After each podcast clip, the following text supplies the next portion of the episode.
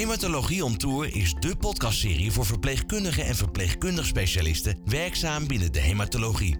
Kim Messelink en Bert Gravals gaan in gesprek met experts en ervaringsdeskundigen over thema's belangrijk in de zorg voor de hematologische patiënt. De onderwerpen die aan bod komen zijn onder andere palliatieve zorg, ambulante stamceltransplantaties, seksualiteit en vruchtbaarheid, late effecten en de zorg voor ouders met kanker. Welkom bij Hematologie on Tour, de podcast voor verpleegkundigen en verpleegkundig specialisten. In deze podcast hoor je meer over het post-intensive care syndroom, welke impact dit heeft op de patiënt en zijn of haar naasten en wat je als verpleegkundige kan doen om deze mensen te helpen. Hoi Bert. Hoi Kim. We zijn vandaag in het Erasmus MC in Rotterdam en we zijn op bezoek bij Margot en Mariska. Kun jij hun voorstellen voor ons? Zeker. Mariska van der Lans is senior verpleegkundig consulent en onderzoeker op de hematologiekliniek. En Margot van Mol is wetenschappelijk onderzoeker op de IC-afdeling. Ze heeft een achtergrond als IC-verpleegkundige en psycholoog. Dag Margot, dag Mariska. Dank voor de uitnodiging in het Erasmus Medisch Centrum. Dank voor de mooie ontvangst. We gaan het vandaag hebben over het post-intensive care syndroom bij hematologische patiënten. Mariska, kan je ons vertellen om welke reden hematologiepatiënten opgenomen worden op de intensive care en wat er zo specifiek is aan de hematologiepatiënt? Nou, dan begin ik eigenlijk eh, even van tevoren als ze bij ons op de afdeling komen. Dan hoorden de patiënten hebben thuis problemen met vermoeidheid, bloedingen of iets anders. Dat kan al zijn dat ze thuis heel lang ziek zijn en dat de huis er later achter komt. Dat is meestal een acute opname waar er eigenlijk eh, gelijk moet begonnen worden met, uh, met de behandeling. Sommige ziektebeelden hebben al iets heel engs in zich, die ik zo zal toelichten. Maar ik dacht, ik ga dit even voor de hematologieverpleegkundige benoemen aan de hand van de organen. Als je begint met de hoofd, dan heb je dat de patiënt al lage trombocyten kan hebben, bloedplaatjes, waardoor die eerder een bloeding in het hoofd kan hebben. De patiënt als die thuis valt of niet, niet lekker wordt door bijvoorbeeld een anemie, door de lage zuurstofbehoefte, dan kan hij eerder vallen, duizelig zijn, kan een bloeding optreden door de val. Patiënten kunnen wat verward raken. Centraal zenuwstelsellymfoom is veelal in hersenen gezeteld. En bijvoorbeeld de leukemie kan ook een centraal zenuwstelsel-infiltratie hebben. De behandeling die kan bestaan uit uh, chemotherapie, immunotherapie, uh, bijvoorbeeld de stamceltransplantatie en tegenwoordig ook het nieuwe CAR-T-cellen. Die behandelingen hebben allemaal een risico bij zich. Als je kijkt naar de longen, door de bestralen worden ze minder rekbaar. Er kan een kracht versus hoofd optreden, die kan in, ook in de longen zetelen. De patiënt heeft al een verstoord bloedsysteem, dus de afweer, de anemie en de trombocyten. Dus ze zijn eerder het risk om een schimmelinfectie te krijgen, bacterie- of een virusinfectie. Ze hebben een, door de lage weerstand, maar ook als patiënten behandeld worden voor een stamceltransplantatie, dan krijgen ze uh, medicatie om hun immuunsysteem te onderdrukken, waar ze meer het risk zijn voor het krijgen van infecties. Daarna kan je ook bijvoorbeeld medicatie bij de APL, de acute promyelocyte leukemie. Die patiënten zijn het risk voor bloedingen. En ze krijgen daardoor ook nog een ATRA-behandeling. Ik zag gisteren in de literatuur staan dat dat gewoon zo gegeven kan worden en dat dat niet een, een vervelend medicijn was. Maar het ATRA-syndroom kan ook uh, een longedeem geven of pericarditis. Nou, dat zijn een van de organen die je echt nodig hebt. Door het bestralen en door de chemo kunnen ook de slijmvliezen aangetast worden. Nou, Margot zal merken, de meeste patiënten die hier van de afdeling naar de IC gaan, die hebben een hele ernstige tyflitis. Er zijn problemen met de voeding. Ze krijgen totale parenterale voeding. Kan ascites optreden. En door die uh, slijmvliesschade heb je eigenlijk ook weer dat die barrière voor bacteriën in de darmen bijvoorbeeld heel erg uh, makkelijk is uh, te nemen door bacteriën slijmvliezen, de kracht versus hoofd, die kan ook in de darmen zetelen. En als je dan gaat eigenlijk naar de lever, dat is ook een, echt een vrijplaats voor de kracht versus hoofd in de lever. Chemo kan inspelen op de lever. Je kijkt altijd als een patiënt komt voor bijvoorbeeld een allogene transplantatie, dat voorheen zijn leverwaarden goed zijn. Anders kan je bijvoorbeeld een verhoogde kans hebben op een veno-occlusive disease. Dan treden er trombocyten, die slaan zich neer in de vaatwand, waardoor de lever eigenlijk minder zuurstof krijgt en dus leverschadecellen eigenlijk optreden. Medicatie kan ook weer in het leven omgezet worden en daar problemen geven. Nou, de nieren, de patiënten krijgen bij ons met de infuus heel veel uh, vochtaanbod. En de nierfunctie kan daardoor beïnvloed worden door plastabletten, medicatie van de immuunsuppressie bij de allogene transplantatie. Die heeft daar ook invloed op. Nou, ik noemde net al even het hart. Het ATRA-syndroom kan pericarditis geven. Dat het echt levensgevaarlijk is en bijvoorbeeld binnen een halve dag of een paar uur kan optreden. En de cyclofosfamide is een uh, cytostatica wat we gewoon heel erg vaak gebruiken. En nu ook als prophylaxe eigenlijk tegen de afstoting, uh, wat heel goed helpt. Maar het kan ook acuut hartversterf geven. Dus dat zijn wel echt uh, belangrijke zaken. Nou, de bloeding. Bij een VOD geven we defibrotide. Daar kan de bloedingsneiging verhoogd worden. Maar ook bij de APL, dat zijn patiënten die gelijk naar een academisch ziekenhuis moeten, omdat ze een hele hoge kans hebben op bloedingen. Maar als het overleven is de kans op curatie zo groot. Dus daar moet je echt op inzetten. Maar ook de ATRA, die kan ook weer echt bloedingen geven. Dus je moet daar als verpleegkundige gewoon goed weten waar je mee bezig bent. En we krijgen natuurlijk ook nu patiënten die uh, ouder zijn, uh, meer comorbiditeit hebben. Dus de patiënt bij ons is het risk om naar de afdeling uh, te gaan waar Margot werkt. Ja. ja, zeker. En dan komen ze bij ons op de IC. En wat we dan zien zijn patiënten heel erg ziek zijn. Nou, je hebt een hele uitgebreide opzomming gegeven wat er allemaal aan de hand kan zijn. En een van de belangrijkste dingen is dat, uh, dat ze ondersteund moeten worden met hun vitale organen. Dus inderdaad het hart, zoals je net al genoemd hebt. De longen. Heel veel mensen die zijn respiratoire insufficiënt, moeten aan de beademingsmachine komen krijgen dan ook medicijnen. Dus zijn zelf niet meer wakker of ze zijn tussen van hun hele ziek zijn. En dat geeft enorm veel impact. En ook later, hè, dus we gaan er even vanuit dat de behandeling aanslaat en dat de patiënt beter wordt. Maar zeker ook zien we in het traject als ze eenmaal weer thuis zijn, dat mensen nog veel problemen kunnen hebben. En hoeveel van die hematologische patiënten belanden uiteindelijk op een IC? Kun je daar een percentage aan hangen? Nou, dat is best heel erg lastig. Ik kan eigenlijk alleen maar zeggen, voor de hematologie in het Erasmus MC denken we aan 60 tot 80 patiënten per jaar, als ik dat goed heb begrepen. En voor Nederland weten we dat eigenlijk niet zo goed. Dus specifiek de hematologie-patiënten. Ik weet wel dat we juist in het begin vooral jonge mensen zagen. Die waren eigenlijk ja, nog conditioneel zo goed dat ze naar de IC konden. Maar zoals Mariska ook al zei, tegenwoordig zien we ook wat meer de oudere mensen. Omdat er ook veel comorbiditeit is. Maar omdat we juist ook meer behandeling hebben, ja, kan je natuurlijk ook meer bieden aan mensen.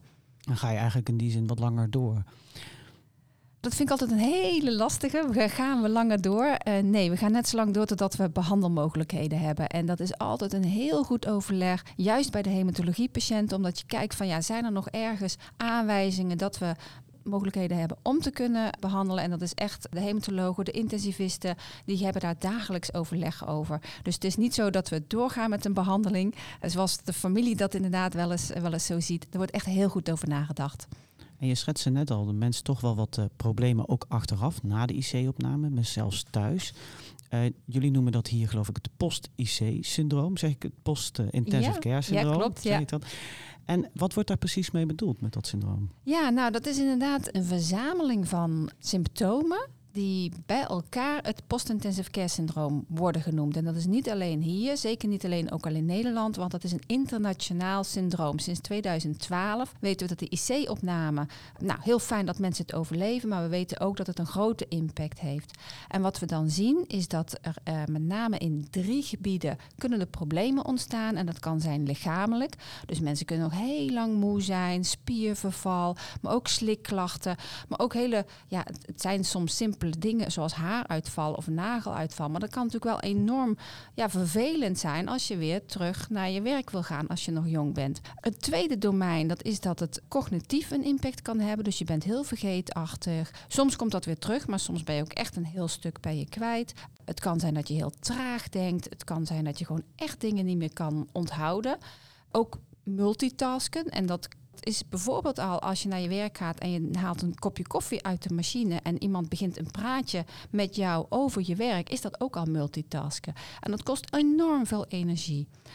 En het derde domein, dat is echt het psychische domein. Dus we zien klachten van mensen die somber zijn, klachten van depressie, klachten van herbelevingen. Nou, dat valt dan binnen het kader van de posttraumatische stress. En het kan ook zijn inderdaad dat je heel erg angstig bent. En dat kan van alles kan dat mee te maken hebben met het ziek zijn, met een ja, niet meer vertrouwen van je eigen lichaam. Het kan ook zijn dat je heel erg angstig wordt als je al in de buurt van het ziekenhuis komt. Dus er zijn allerlei factoren die maken dat die impact van de IC heel erg groot is dan heb ik dan goed begrepen als de PTSS eigenlijk het, meer het emotionele uh, domein betreft. En die andere twee domeinen maken het ook specifiek voor het post-intensive care. Dat je ook problemen hebt op cognitie en ook problemen ja, hebt lichaam. Ja, klopt. En uh, de definitie, daarom zeg ik het is een verzameling van, van symptomen. Dus we hebben niet een definitie, daar en daar moet je per se allemaal aan voldoen. Het is ook niet zo dat je dat, sommige mensen hebben er meteen al last van. Andere mensen die hebben er wat op, op langere termijn, dus na drie maanden of na zes maanden hebben ze klachten. Dus daar zit nog heel veel variatie in.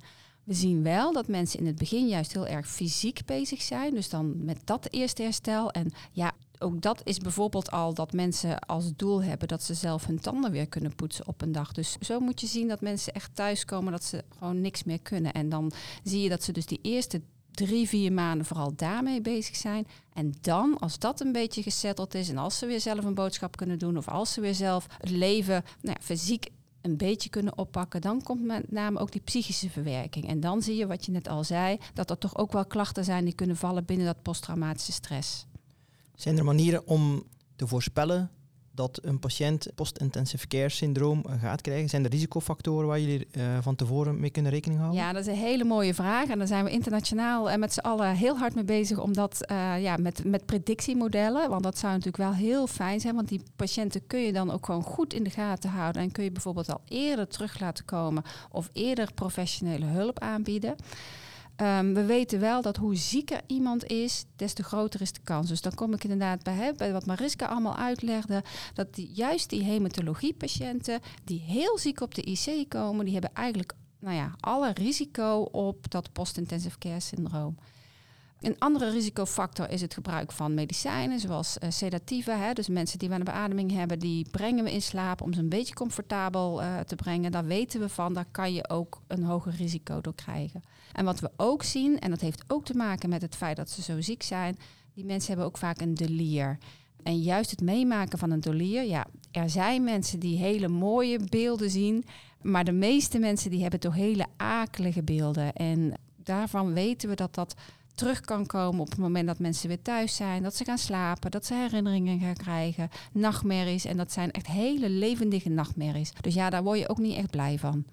Akelig, ja. En ik vroeg me nog af, eh, Mariska, zie je dit nou veel bij de hematologische patiënten? En is dat ook de reden dat jullie hiermee aan de slag zijn gegaan? Ja, ik sta wat minder in de praktijk, dus wat verder af van de inhoud. Maar wij merkten wel een delay van hey, er gaan zoveel patiënten naar de IC. We hadden natuurlijk de corona die daarbij kwam, waardoor onze patiënten ook natuurlijk daarvoor het risk waren en ook een kans om op de IC te komen. Onze verpleegkundigen hadden niet de deskundigheid om uh, naast hun gewone zorg en psychosociale begeleiding uh, deze patiënten goed op te vangen. Ze werden wel begeleid, maar er was mogelijk meer om hun deskundigheid te bevorderen. Omdat voor dit onderwerp, waardoor ze de patiënten beter konden begeleiden naast de IC. Dus samen in een team van artsen, een multidisciplinair team van psychologen, medisch maatschappelijk werk, diëtisten, fysiotherapie. Moesten wij eerst weten van hé, hey, wat is dat post-intensive care syndroom? Wat zijn de klachten? Waar kunnen wij als verpleegkundige iets bijdragen? En daarom hebben wij ook inderdaad een interventie ontwikkeld.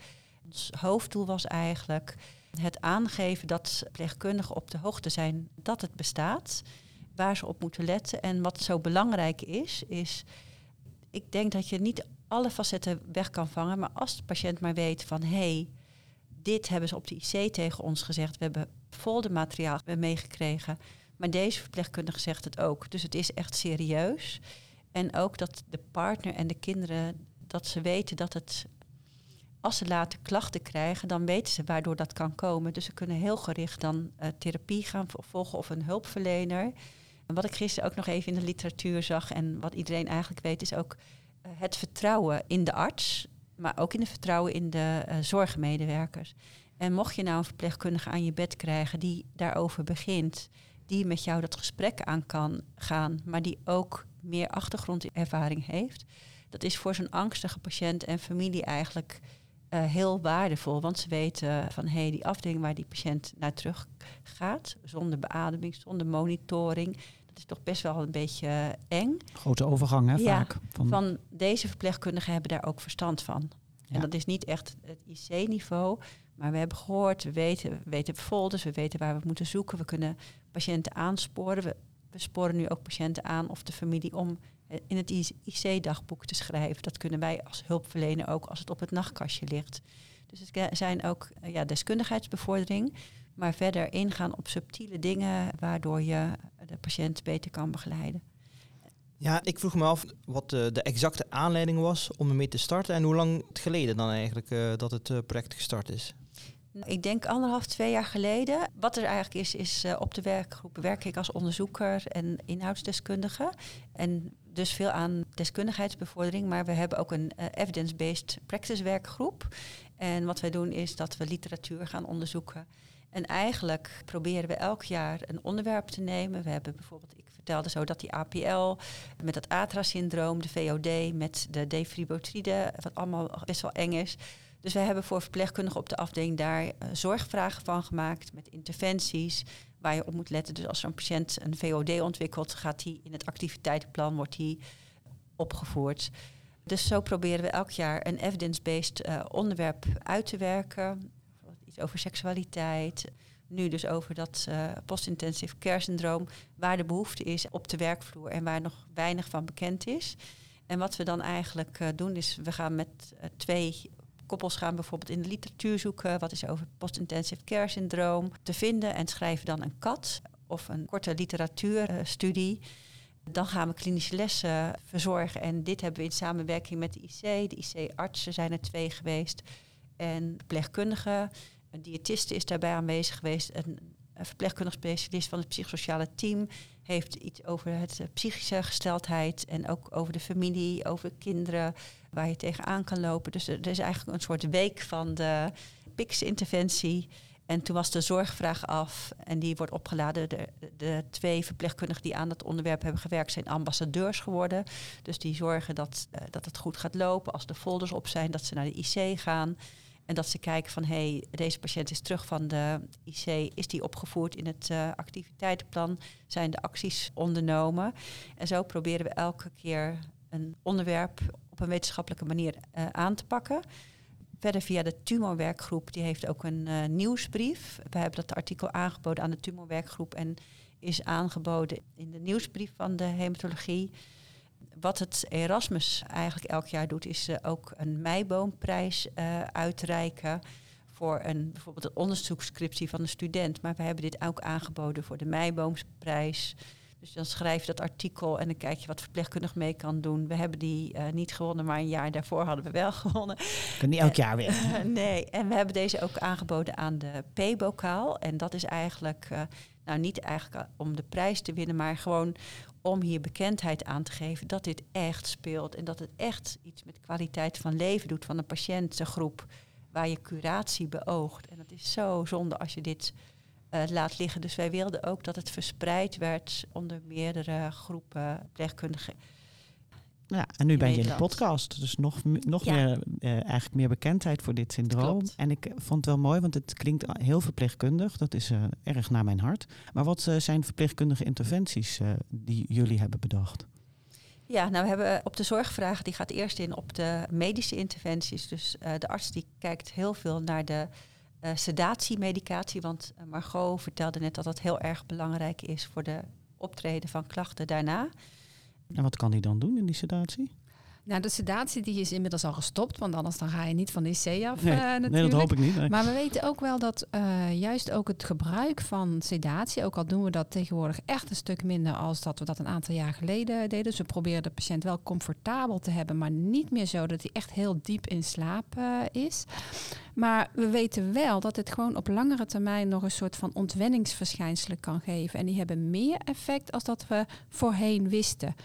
Dus we zijn nu ook met een nieuw project bezig inderdaad om te kijken van nou, hoe gaat dat dan en hoe kunnen we daar de patiënt op de afdeling zo goed mogelijk in ondersteunen. En ik denk dat juist het signaleren, en dat heeft Mariska ook al een keer uh, gezegd, het signaleren is een mooie verpleegkundige interventie. Want ja, als verpleegkundige zie je de patiënt, je staat aan bed, je wast iemand, je gaat in gesprek. Dus je bent eigenlijk de eerste om te denken van hey, hier klopt nog even iets niet. Dus hier moeten we misschien kijken, kunnen we andere medicijnen geven of moeten we het misschien nog even de tijd geven. Maar dat je wel weet van hé, hey, dit moeten we in de gaten houden. En wat zijn dan die concrete signalen?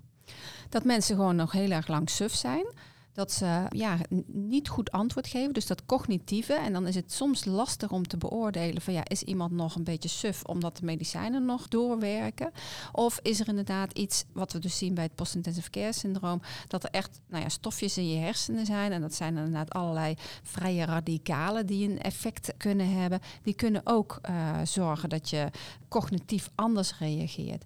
En zeker in de fase dat mensen op de afdeling zijn of de eerste weken dat ze thuis zijn, is eigenlijk nog te vroeg om daar iets van te zeggen. Dus we moeten echt die periode hebben om af te wachten. Gaat het zich herstellen? Natuurlijk, bij, bij de meeste patiënten herstelt dat ook. Maar daarom is het wel belangrijk om het in de gaten te houden. En als je echt denkt van ja, we moeten hier uh, iemand blijft te lang suf, dan kan je bijvoorbeeld een psychiater in consult vragen die het goed, goed kan beoordelen. Je kan ook denken aan een neuropsycholoog. Ja, en dan is eigenlijk samenwerking met de familie essentieel, lijkt me. De familie is ook heel erg belangrijk in dit verhaal. En nou, om even eh, terug te pakken inderdaad naar dat post-intensive care syndroom. We weten dat ook de familie hier last van kan hebben. En dan is dat niet zozeer dat stuk van het fysieke of het cognitieve. Want ja, het ziek zijn hebben ze natuurlijk niet zelf meegemaakt. Maar we zien wel dat ze met name op dat psychische vlak kunnen ze ook klachten krijgen. Dus ze kunnen somber worden. Het kan zijn dat ze posttraumatische stressverschijnselen hebben. Het kan zijn dat ze heel erg angstig zijn. En dat is eigenlijk ook heel ja, voor te stellen. Want ik bedoel, ja, je, je maakt een hele heftige periode mee waarbij je niet weet of dat je familielid nog het, het, ziek zijn gaat overleven. En zeker bij de hematologiepatiënten is dat ook echt heel erg spannend. Ze weten ook niet wat de toekomst gaat brengen. Uh, want ja, je kan deze IC-opname wel overleefd hebben. En dan, want mensen zijn nog steeds ziek, ze hebben nog steeds het onderliggend lijden. En dat is natuurlijk zeker voor deze categorie patiënten wel een hele belangrijke factor om rekening mee te houden. Maar het kan ook zijn dat jouw partner gewoon echt veranderd is. Hè? Iemand die cognitief niet meer datgene kan doen wat iemand voorheen op een, ja, op een bepaald niveau of ook in gedrag, kan het echt zijn dat iemand veranderd is. Dus dan heeft dat ook een duidelijke invloed op je eigen leven. Dat je misschien iemand niet meer alleen durft te laten thuis. Dat je misschien inderdaad amper nog boodschappen durft te gaan doen. Dat je je hobby's opzegt. Dat je zelfs inderdaad minder gaat werken om voor je partner te zorgen. Ja, dat kan allemaal enorme invloed hebben op je eigen leven. Ja, dus het is belangrijk om de familie te betrekken, maar eigenlijk ook om de familie in de gaten te houden als verpleegkundige. Beide, ja, ja, zeker. En ik denk dat we dat op de IC, maar dat zal ongetwijfeld op de afdeling ook zo zijn, is het heel goed om af en toe eens te vragen aan de familie, hoe gaat het nou met u? En dan merk je eigenlijk altijd dat ze eerst over de patiënt weer beginnen en dat ze daar vragen, maar dan, dan is het en daarom is dit ook wel heel erg mooi inderdaad wat je als verpleegkundige kunt doen. Want ik denk dat je juist de vaardigheden hebt om dan door te vragen. En om dan gewoon echt aan de familie te vragen, ja maar hoe gaat het nou met u? Of hoe gaat het met de kinderen? Gaan ze naar school en kunnen ze daar een beetje met vriendjes of vriendinnetjes spelen? Kunnen ze de lessen volgen? Dat zijn belangrijke dingen om aandacht aan te geven om inderdaad gewoon dat stukje ondersteuning te kunnen bieden. Mariska, we hebben het vooral over het uh, signaleren van uh, symptomen. En zijn er nog andere verpleegkundige interventies? Ja, ik dacht, eh, daar kan ik op ingrijpen. De arts die kijkt, hey, van de diëtiste, die moet zo snel mogelijk komen. De voeding moet optimaal zijn. De fysiotherapie wordt gelijk ingeschakeld, want hoe sneller je begint met mobiliseren, hoe beter het is, omdat heel veel spierzwakte en andere problematiek, dat lichamelijke stukje natuurlijk er is. Dus dat laten we een stukje bij de arts. Maar als verpleegkundige kan je natuurlijk heel goed observeren wat Margot zei, dat bij deze patiënt heel erg belangrijk is. Maar er zijn ook uh, eigenlijk uh, zachte factoren. En dat is de patiënt kan slaapstoornissen hebben. Maar wat doe je als verpleegkundige als je patiënt niet kan slapen? Dan hebben we bijvoorbeeld Philip Kollerlamp, dat een hele zachte, pastelkleurige licht. Er kan muziek opgezet worden. We hebben van die aromadruppeltjes die uh, in de geur gegeven kunnen worden. De partner kan een keer blijven slapen met een soort rooming in. Verder hebben we voor overdag hebben we ook kunstzinnige therapie. Uh, die kunnen schilderen. En als de patiënt zelf niet kan schilderen omdat hij nog te vermoeid is na de beademing en niet, nog niet uh, de rust kan vinden, dan kan een kunstzinnige therapeut kan bijvoorbeeld de schilderij voor de patiënt maken met de kleuren die hij kiest, met de vormen. We hebben muziektherapie, dus die kunnen twee keer per week. we hebben iemand met tijdschriften die, die uh, kan langskomen. We hebben iemand met dus eigenlijk allemaal complementaire zorg die hand- of uh, voetmassage kan geven met oliën. Dus dat zijn de zachte dingen waar de patiënt ook aan kan denken. Wat een partner bijvoorbeeld kan ook kan overnemen in de avonddienst. Als er zo'n massage niet door een professional gegeven kan worden. En verder wordt de patiënt ook één keer per week hebben wij een multidisciplinair overleg. Bestaat uit een geestelijk verzorgen, medisch maatschappelijk werk, een verpleegkundig specialist door van het psychosociale team, een arts en de verpleegkundige. En daar wordt de patiënt uh, standaard uh, nu ingebracht. Je, je, vraagt dan ook een avond van tevoren, morgen is het psychos psych psychosociale overleg. Heeft u nog iets wat we kunnen uh, aangeven? We werken nu ook voor het overleg ook met de lastmeter. Maar van hoe gaat het met uw partner? Kunnen we daar nog morgen in het overleg kijken naar medisch-maatschappelijk werk of zo? Dus er wordt in de avonddienst, als de partner er is, met de patiënt gekeken van hey, kunnen wij morgen een interventie gaan inzetten als dat nodig is? En wat is jullie behoefte daarin? En ik denk dat het heel erg mooi is om ook te melden dat zo'n multidisciplinair overleg dat dat ook op de IC al uh, plaatsvindt. Echt het psychosociaal, want we hebben natuurlijk hebben we multidisciplinair overleg, maar juist één keer in de week echt gericht op het psychosociale. En ook dan, uh, daar hebben we een uh, geestelijk verzorger en een maatschappelijk werk. Dus het is heel mooi inderdaad als het dan ook door gaat lopen naar de volgende afdeling. Want we hebben natuurlijk inderdaad de zorg niet alleen op de IC of echt met, met schotten naar de hematologieafdeling. Het is gewoon heel mooi inderdaad als dat gewoon één grote ketenzorg kan zijn. En ook weer uh, naar thuis toe. Dat zou in het ideale plaatje uh, zou dat heel mooi zijn. Ik wil graag nog één interventie, hè, want je vroeg inderdaad wat kunnen verpleegkundigen nou doen. Nou, een van mijn stokpaardjes is wel dat het digitale dagboek of ook het hardcopy dagboek. Daar weten we van dat het werkt. En uh, ik zeg dat met enige twijfel, omdat uit de literatuur nou, kan je voor en tegen kan je vinden. Dus je kan artikelen vinden die eigenlijk geen effect aan kunnen tonen. We kunnen ook echt mooie systematic reviews vinden die wel een effect aan kunnen tonen dat het minder klachten geeft bij depressie of juist die posttraumatische stress waar we het over gehad hebben. Maar eigenlijk kunnen we al op, nou ja, ik wil haast zeggen, op onze klompen aanvoelen dat het voor sommige mensen echt werkt door hun gedachten op te schrijven. En in eerste instantie is dat voor de familie. Hè, dus wat kunnen we nou voor de familie doen? Nou, dat is door hen te stimuleren in dat dagboek te schrijven. En het geeft ook, ik vertel er altijd bij van ja, het helpt namelijk voor uw naaste als die eenmaal weer thuis is. En het kan misschien drie maanden duren of zes maanden duren. Maar het helpt wel om te kunnen lezen wat is er nou eigenlijk allemaal gebeurd. Soms kan het helpen om een foto te zien van hoe lag ik er dan bij. En oh jemig, al die toeters en bellen. En ik was wel heel erg opgezwollen. En dus het helpt de patiënt om dat terug te lezen. En dat geeft de familie, en we noemen dat in psychologische termen, een handelingsperspectief. Dus ze krijgen iets van een stukje controle wat zij kunnen doen voor de patiënt. En dat geeft hun zelf een stukje vertrouwen. En dat geeft uh, alweer het eerste stukje verwerking in het hele proces. Ja, belangrijk is hè? een stukje eigen regie ook. Ja, zeker. Ja. En inderdaad, uh, nou, dus, dus het stimuleren van het gebruik van het dagboek is echt enorm belangrijk. En schrijven verpleegkundigen daar ook iets in? Oh, dat is een hele mooie vraag. Nee, uh, ja en nee moet ik eigenlijk zeggen. In de hardcopy dagboek, zoals wij het in het Erasmus MC gebruikten, deden de verpleegkundigen bijna nooit zelf een stukje schrijven. We zijn denk ik anderhalf jaar geleden gestart met het digitale dagboek. Nou, dat heeft alles te maken met de corona en dat het dagboek uh, ineens ja, wat minder uh, goed gebruikt kon worden. Dus we hadden heel mooi inderdaad een digitaal dagboek, nou ja, het post-IC-dagboek uh, geïntroduceerd. En daar inderdaad willen we juist wel dat die verpleegkundigen hele korte stukjes schrijven.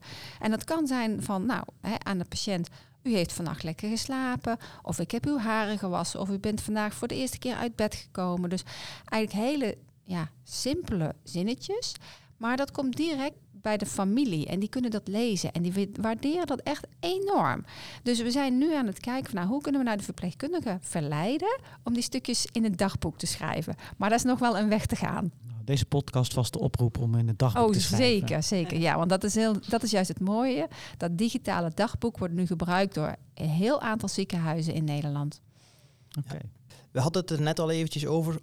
Hoe evalueren jullie het project, zeg maar? Uh, is dat uh, na een maand, na een half jaar? Zijn daar standaard uh, zaken voor? Zijn er vragenlijsten? Hoe wordt de uitkomst van de interventie gemeten bij de patiënt? Nou, op dit moment is dat nog niet aan de orde. We kunnen dat kijken van als de patiënt met ontslag gaat, hoe die dat ervaren heeft, wordt ook geëvalueerd. De patiënt wordt ook twee dagen later nagebeld of er nog problematiek of er nog vragen zijn. Dat kan dit stukje meegenomen worden wat we ook wilden met dat evidence-based, een onderzoek opzetten, literatuuronderzoek, klinische lessen geven, een zorgvraag ontwikkelen. En dan is er inderdaad nog de evaluatiefase bij. Van artsen mogen we altijd dingen invoeren als het maar geëvalueerd wordt, omdat we in een academisch ziekenhuis uh, werken.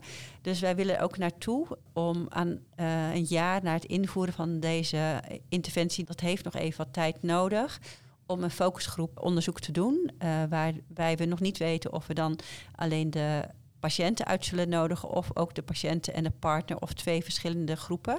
We hebben hier een, uh, op de afdeling bij de evidence-based uh, groep hebben we ook verpleegkundigen die geschoold zijn uh, in spiegelgesprekken of in focusgroepgesprekken. En nu gaan we ook verpleegkundigen interviewen voor een bepaald onderzoekje. Maar deze post-intensive care syndroom met focusgroeponderzoek zit er zeker aan te komen. Wauw, mooi. Ja, dan is de cirkel ook rond. Ja, en hoe ga je de eerste lijn betrekken? Want uh, dit zijn ook mensen die thuis zitten. Dus uh, kan een huisarts hier, uh, moet die hier ook niet bij betrokken worden? Ja, ik, ik denk dat het heel erg belangrijk is. En het is ook heel belangrijk, die mensen gaan weer terug in de maatschappij.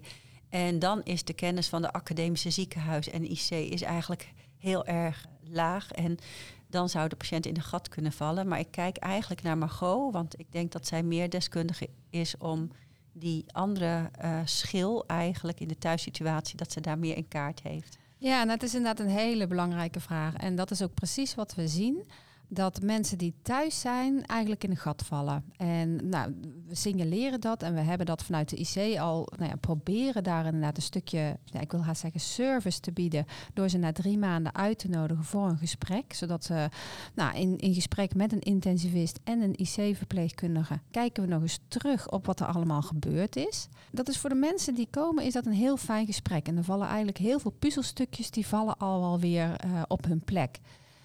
Het is ook meteen weer een signaleren van hoe gaat het met iemand. En dat is ook het moment dat we kunnen adviseren om nog eens contact op te nemen met de huisarts. Ik zeg het wat voorzichtig, want eigenlijk zou ik het liefste willen dat als je nou merkt dat mensen echt klachten hebben van een depressie of een posttraumatische stress, dat we zeggen van nou ja, hier uh, we gaan gelijk een consult bij de psycholoog uh, organiseren. Maar zo zit de Nederlandse gezondheidszorg niet in elkaar. Dus het is bijna ook een oproep om daar iets aan te veranderen.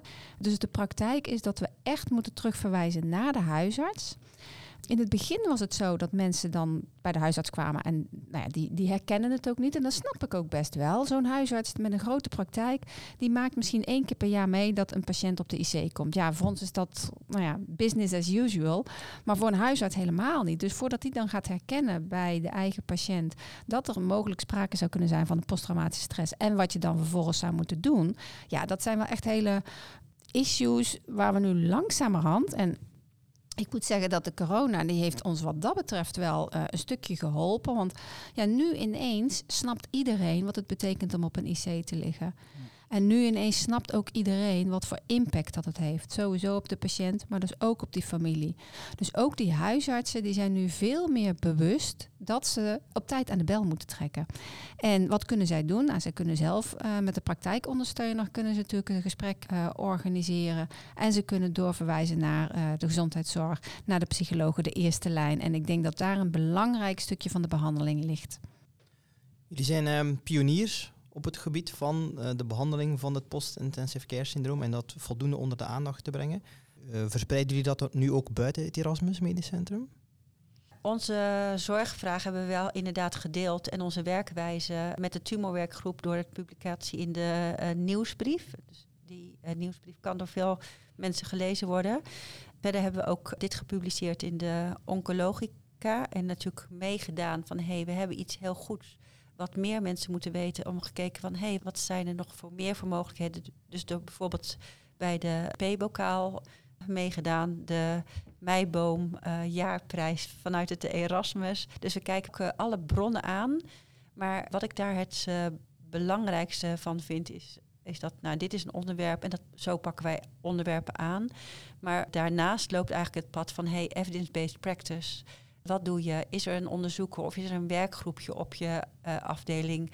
Doen die iets? Hoe kan je dat oppakken? Hoe kan je toch iets met de inhoud doen van het vak door een zorgvraag en die te delen bijvoorbeeld in een tumorwerkgroep en de juiste bladen waar je iets uh, kan aanbieden? Want iedereen zit daar ook gewoon uh, op te wachten. Maar ook het benoemen bij de artsen van we gaan een interventie invoeren, krijgen jullie goedkeuring, werken jullie daaraan mee? En dan inderdaad de evaluatie en het aannemen van ambassadeurs die die interventie gaan bekrachtigen eigenlijk. En de klinische lessen, bijvoorbeeld in een week van de PICS, de week van de seksualiteit, de week van de mondzorg. Dat is een standaard, denk ik, die op elke afdeling met hematologie patiënten zou moeten om ons ook weer verder te brengen. En dan inderdaad afronden met dat evaluatieonderzoek en dat weer publiceren. Nou, ik vind eigenlijk dat dit gewoon een prachtig mooi voorbeeld is van verpleegkundig leiderschap. Want dat zou niet alleen op de hematologieafdeling moeten gebeuren, maar op elke afdeling. En je kan altijd wel een kwaliteitsproject pakken, zoals jij dat beschreven hebt. Dat je in de literatuur gaat kijken als verpleegkundige. En ook wat kunnen wij als verpleegkundige daar nou aan bijdragen. En dat vind ik ook zo mooi, dat jij inderdaad gewoon dat gesignaleerd hebt. Dat je inderdaad contact hebt opgenomen nou ja, met de IC-afdeling. En dat we daar inderdaad gewoon met de expertise van die beide afdelingen dit mooie project uh, nou ja, naar voren hebben gebracht. En ik denk dat dat gewoon zeker ook verder verspreid mag worden. Zeker ook voor de categorie van de hematologie-patiënten. En hebben jullie nog wat te dromen rondom de, eh, dit project?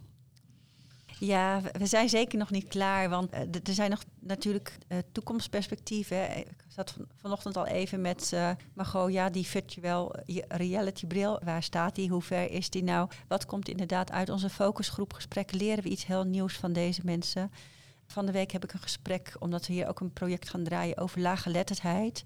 Van ja, hoe bereiken we die bewoners van Rotterdam, die ook hematologische aandoeningen hebben, die ook op de IC komen, hun partners, de werkgelegenheid, die geen baan hebben. Er zijn denk ik heel veel dingen te doen. En de toekomst is denk ik ook heel veel verpleegkundigen die dit ook allemaal kunnen voortzetten. Maar een stukje denk ik inhoud en een stukje onderzoek is mijn wens waar ik aan verder wil bouwen.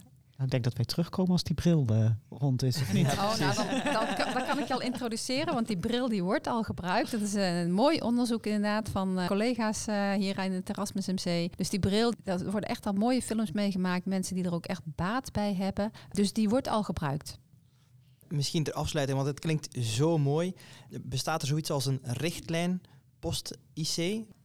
Dat klopt, uh, daar hebben we een heel aantal jaren aan gesleuteld. En uh, ja, ik mag inderdaad bijna heel trots zeggen dat hij gepubliceerd gaat worden. Hij zit nu echt in de afrondingsfase. Uh, nou, zoals het dan gaat, inderdaad, moeten daar allerlei gremia, die moeten daar nog hun, hun fiat over geven. Dat ze zeggen, nou ja, wij kunnen hier achter staan. Maar dan komt er inderdaad een richtlijn nazorg en revalidatie na een IC-opname. En dat staan heel veel ja, gebaseerd natuurlijk op de, op, op de literatuur. En dan weten we ook wel dat het heel moeilijk is om het effect aan te tonen van iets wat je nu doet op de langere termijn. Dus dat maakt het ook zo lastig om te zeggen, nou ja, dat gebruik van die dagboeken heeft echt een effect op het verminderen van depressie.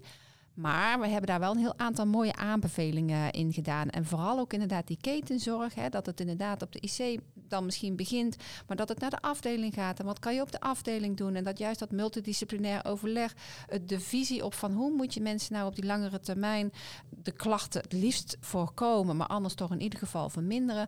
Dus daar hebben we echt wel een aantal interventies in genoemd die, uh, de andere afdelingen in Nederland daar ook uh, zeker baat bij kunnen hebben. En er zijn twee dingen die ik inderdaad dan nog ter afsluiting uh, daar wel bij wil noemen. Gelukkig gebeurt er al heel erg veel. Niet alleen in de Erasmus MC. Ik wil echt benadrukken dat bijna elke IC eh, in Nederland met dit onderwerp bezig is. En dat is denk ik ook heel erg mooi. En daarnaast hebben we stichting FCIC, Family and Patient Centered Intensive Care, die ook al een heel aantal jaren bezig is om juist voor dit onderwerp de aandacht te vragen met prachtig mooie projecten projecten om uh, bijvoorbeeld hoe kan je de familie ondersteunen? Hoe kan je kinderen die op bezoek komen op de IC, hoe kan je hen ondersteunen met mooie animaties? Een onderdeel daarvan is ook de patiënten aan het woord te laten. Dus nou, we hebben prachtige websites. Dus in die zin, er gebeurt al genoeg en er is nog zeker ook nog heel veel te wensen over. We zullen de link naar deze website in de tekst eh, bij de podcast oh, zetten. Fantastisch. Margot, Mariska, heel erg bedankt. Bedankt. Bedankt. Tot zover Hematologie on Tour, de podcast voor verpleegkundigen en verpleegkundig specialisten.